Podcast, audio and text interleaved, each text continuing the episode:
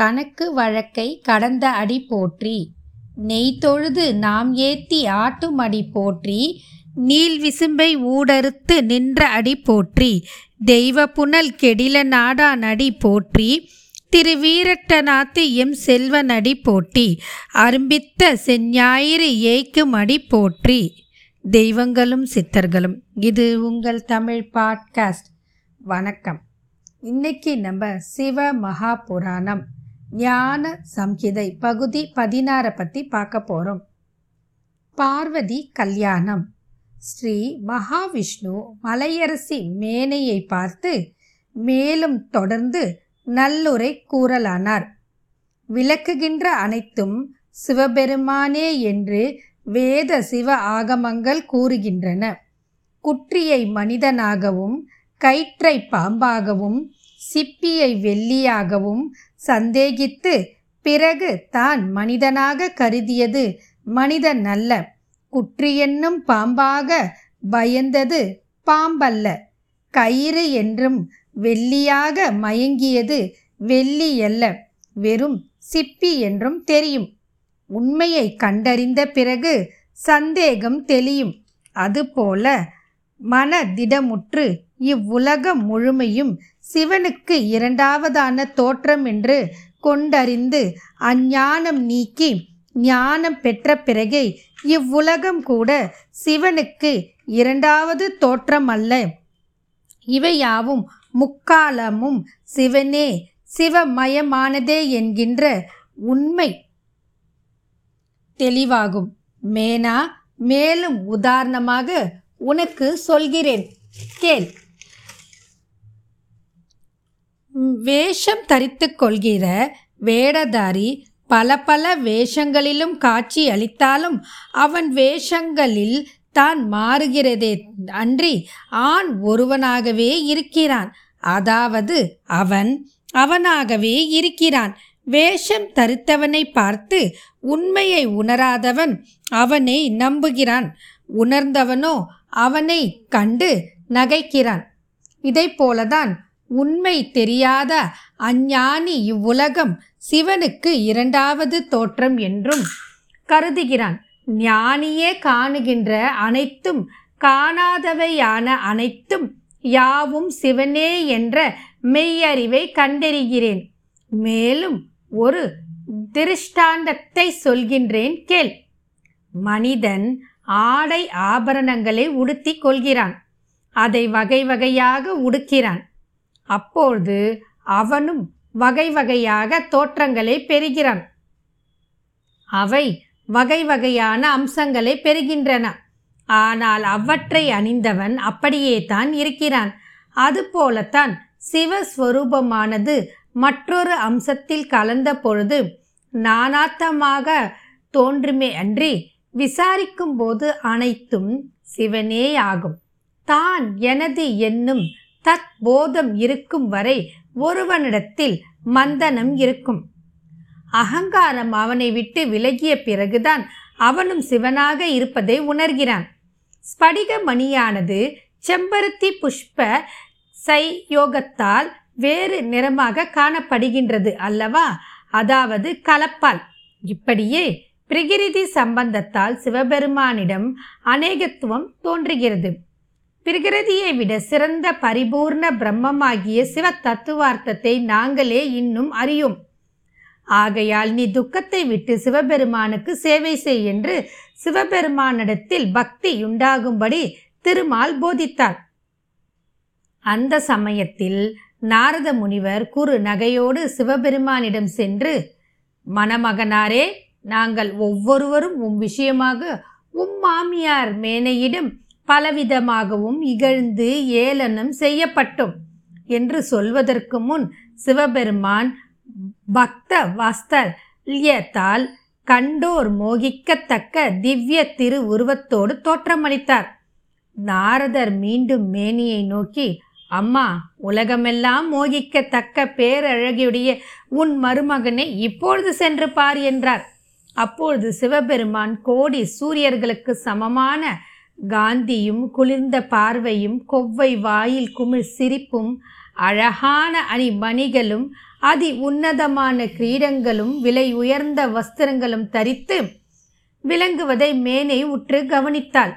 சகல தேவ சேவையோடு சூரியன் குடை பிடிக்கவும் சந்திரன் விசிறவும் அனிமாதி அஷ்டமா சித்திகளும் நடிக்கவும் கங்காதி கன்னியர்கள் சாமரை இரட்டவும் பிரம்மன் விஷ்ணு ருத்திரர் முதலான தேவர்கள் ஜெய ஜெயவென ஜெயகோஷங்கள் முழங்கவும் மாபெரும் முனிவர்களெல்லாம் பலவாறாக துதித்து கொண்டு கொடிகள் பிடித்து உலாவவும் விஸ்வலாக முதலிய கந்தர்வர்கள் அரம்பை மேனகை தேவதாசிகளுடன் பலவிதமான வேஷங்களும் பூண்டு சங்கீதங்கானம் செய்யவும் சிவகணங்கள் யாவும் மிருதங்கம் முதலியன வாத்தியங்களை வாசிக்கவும் வேத அங்க சிருத்தி ஸ்மிருதிக்கள் வடிவம் பெற்று முன்னால் நடக்கவும் சமுத்திரங்களும் நதிகளும் அநேகமாக அலங்கரிக்கப்பட்டு முன்னே உலாவும் மகா பிரகாசத்துடன் சிவபெருமான் விளங்கிய திருக்கோலத்தை வர்ணிக்க யாருக்கும் ஆற்றல் இராது. அப்படிப்பட்ட திவ்ய மங்கள வடிவாக விளங்கும் சிவபெருமானை பார்த்து ராணி மேனை சித்திர பதுமை போல அசைவற்று ஒன்றும் தோன்றாத இருந்து சிறிது நேரத்தில் மனம் தெளிவடைந்து தேவர்கள் யாவரும் கூறியபடியே அவ்வகையான சரீரத்தையே அடைந்திருக்கின்றார். இவரை மணாளனாக வரித்த என் மகள் பார்வதி மகா புண்ணியவதி ஆனார். அதனால்தான் இத்தகைய ஜெகன் மோகன உருவம் படைத்த சிவனாரை கணவனாக அடைந்தாள் என்று கருதி அவரது அவயங்கள் ஒவ்வொன்றையும் சிறிது உற்று பார்த்து மிகவும் சந்தோஷமடைந்து மனதிற்குள் நாணமுற்று இன்னும் காணக்கூடாதவளாக இருந்தாள். மேலும் தேவ கணங்களோடு சிவபெருமான் சர்வ அலங்கார பூஷணராய் பர்வதராஜன் மாளிகைக்கு வந்தார்.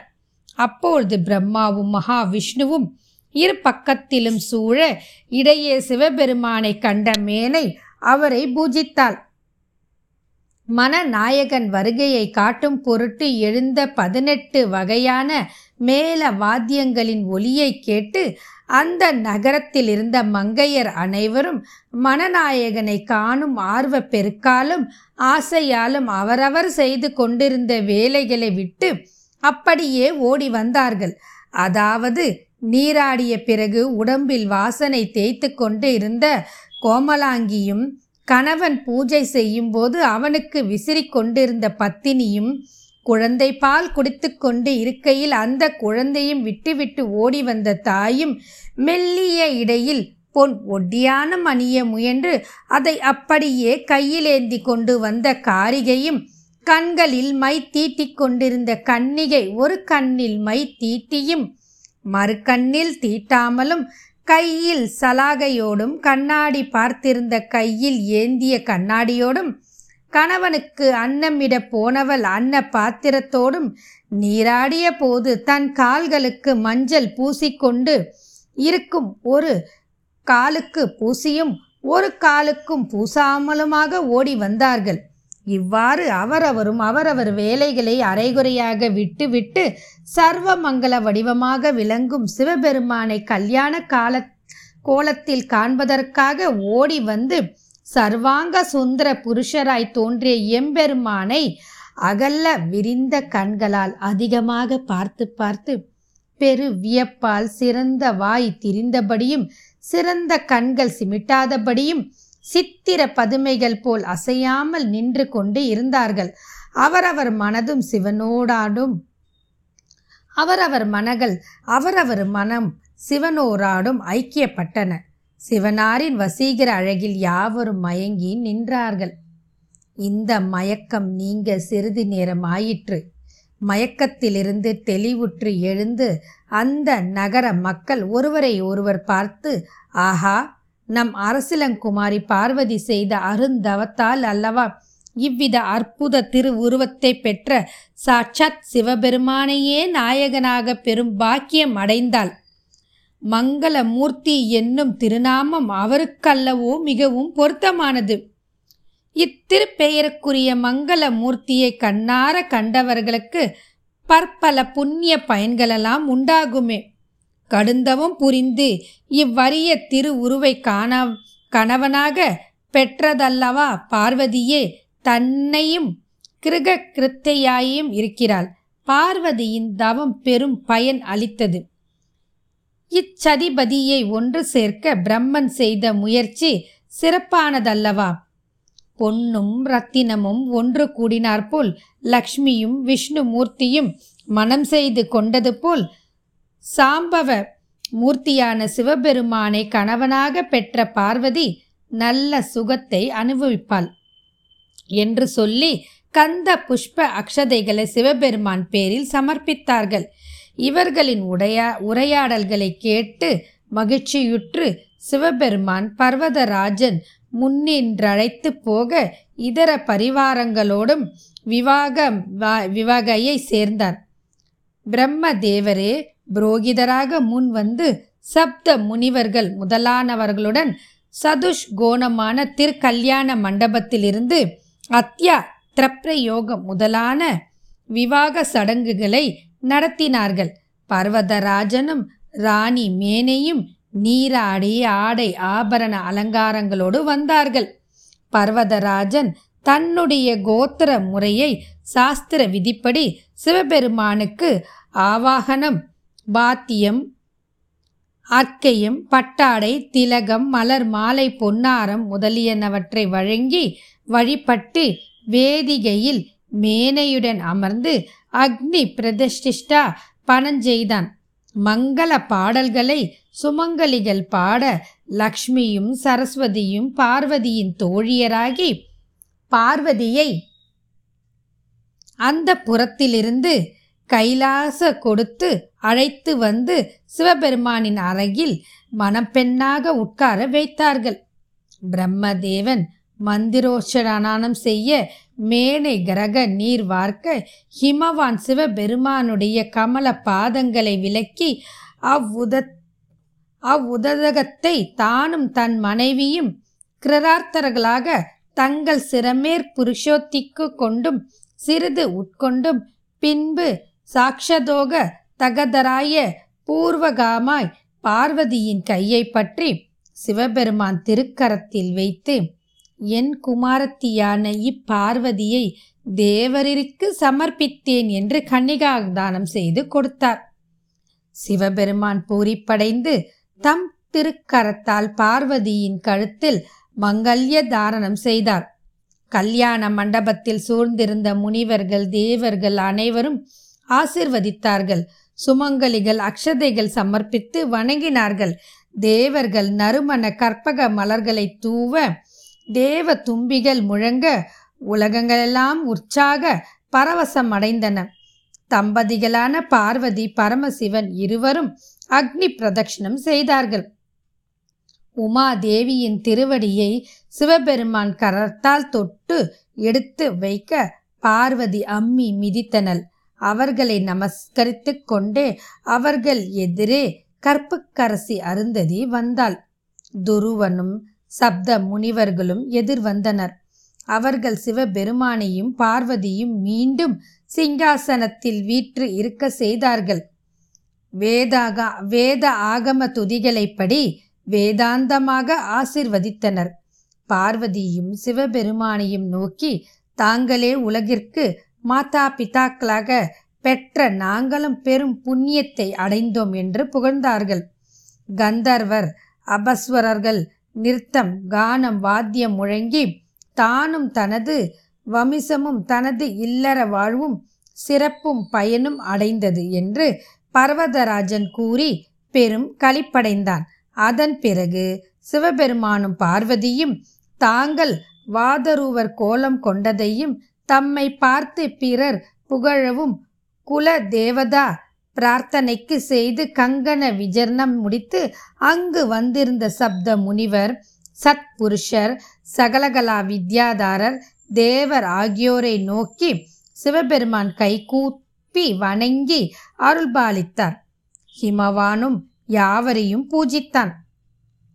இப்பூஜா தானங்களை கண்டு பிரம்மா விஷ்ணு முதலிய தேவர்கள் இதுகாரும் கண்டும் கேட்டும் இல்லாமையால் எதுவும் கூற முடியாமல் அதே முகமானார்கள். இப்படி அங்கு வந்திருந்த அனைவரும் மரியாதை பெற்று மனம் பூரித்திருந்தார்கள்.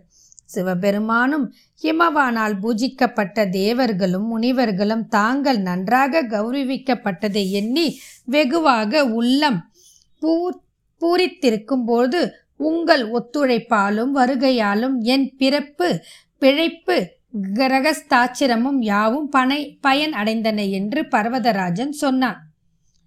அவனது மனைவியான மேனையோ, எனது குலம் பவித்திரமாயிற்று, என் புத்திரியான பார்வதியால் நான் எல்லா புகழ்களையும் அடைந்தேன், இவளே எங்கள் புத்திரியாக அவதரிக்காவிட்டால் சிவபெருமான் திருமால் பிரம்ம தேவர்கள் முனிவர்கள் யக்ஷர் கருடர் முதலிய யாவரும் இங்கு வந்திருக்க கூடுமோ? இவர்களைத்தான் நாங்கள் காணக்கூடுமோ? நீங்கள் மகா புண்ணியர்களாகையால் நான் உங்களை முன்பு நிந்தித்து பேசிய நிந்தனைகளையெல்லாம் தயவு கூர்ந்து மன்னித்தருள வேண்டும் என்று கேட்டுக்கொண்டாள்.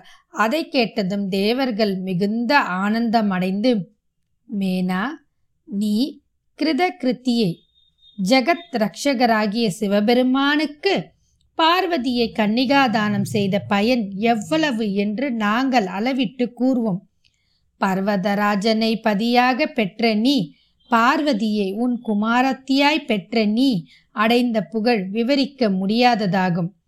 நீ எங்களை முதலில் நிந்தித்ததையெல்லாம் சுகமயமாக எண்ணுகின்றோம். உன் சுகம் பெருகட்டும், உன் ஐஸ்வர்யம் பெருகட்டும், நாங்கள் வருகின்றோம் என்று பர்வதராஜனையும் மேனையும் ஆசிர்வதித்து அவர்களது நமஸ்காரத்தையும் பெற்று புறப்பட்டார்கள். புதுமண தம்பதிகளாக சிவபெருமானும் பார்வதி தேவியும் தேவர்களும் புறப்பட்டு கையலையங்கரியை நோக்கி சென்றார்கள். பர்வதராஜனும் மேனையும் கந்தமாதமான பர்வதம் வரையில் சென்று வழிவிட்டு திரும்பினார்கள். அன்று முதல் பர்வதங்கள் கிருத்தார்த்தமாயின. அரி, அயன், இந்திராதி தேவர்கள், மா முனிவர்கள் முதலான அனைவரும் எல்லாவித வாத்தியங்களோடும் நிறுத்தம் நாட்டியம் முதலிய திருவிழா கோலத்தோடும் திரு கைலாச பர்வதத்தை அடைந்து சிவபெருமானின் மாளிகையில் பார்வதியை கிரகப்பிரவேசம் செய்வித்து, சிவபெருமானோ பார்வதி தேவியுடன் சுகத்திருந்து எங்களை காப்பாற்ற வேண்டும் என்று பிரார்த்தித்து அவரது திருவருளை பெற்று சிவ கடாட்சமுற்று அவரிடம் விடை பெற்று புறப்பட்டு அந்த விவாக மகோற்சவ மகிமை பெருமைகளை பற்றி குதூகுலம் பொங்க பொங்க பேசிக்கொண்டே தங்கள் தங்கள் நகரத்தை அடைந்தார்கள். தேவர்களுக்கு உண்டான ஆனந்தத்தையும் சிவபெருமான் அனுகிரகத்தையும் விவரிக்க வேண்டுமானால் 100 ஆண்டுகள் ஆனாலும் விவரிக்க முடியாது. ஆகையால் சிவஞானிகளே, நீங்கள் கேட்டதை தட்ட முடியாமல் என் நினைவிற்பட்டதை கூறினேன். நைமிசாரியன்ய வாசிகளே, அந்த திவ்ய மங்கள மூர்த்தியான சிவபெருமானின் திருமண கோல மகோற்சவ சரிதத்தையோ அல்லது அதில் காணும் ஒரு ஸ்லோகத்தையோ அல்லது அந்த ஸ்லோகத்தின் பொருளையோ கேட்டவர்கள் சகல சம்பத்தும் பெற்று அறியாமை நீங்கி மெய்ஞானமும் சகல சம்பத்தும் சகல ஐஸ்வர்யங்களும் கன்யா லாபமும் பூர்ணமாக பெற்று விளங்குவார்கள். இவ்வாறு சூதமா முனிவர் சொன்னார். இத்துடன் இந்த பதிவு இனிதே நிறைவு பெறுகிறது. மீண்டும் மற்றும் ஒரு பதிவில் சந்திப்போம். வாழ்க வளமுடன்.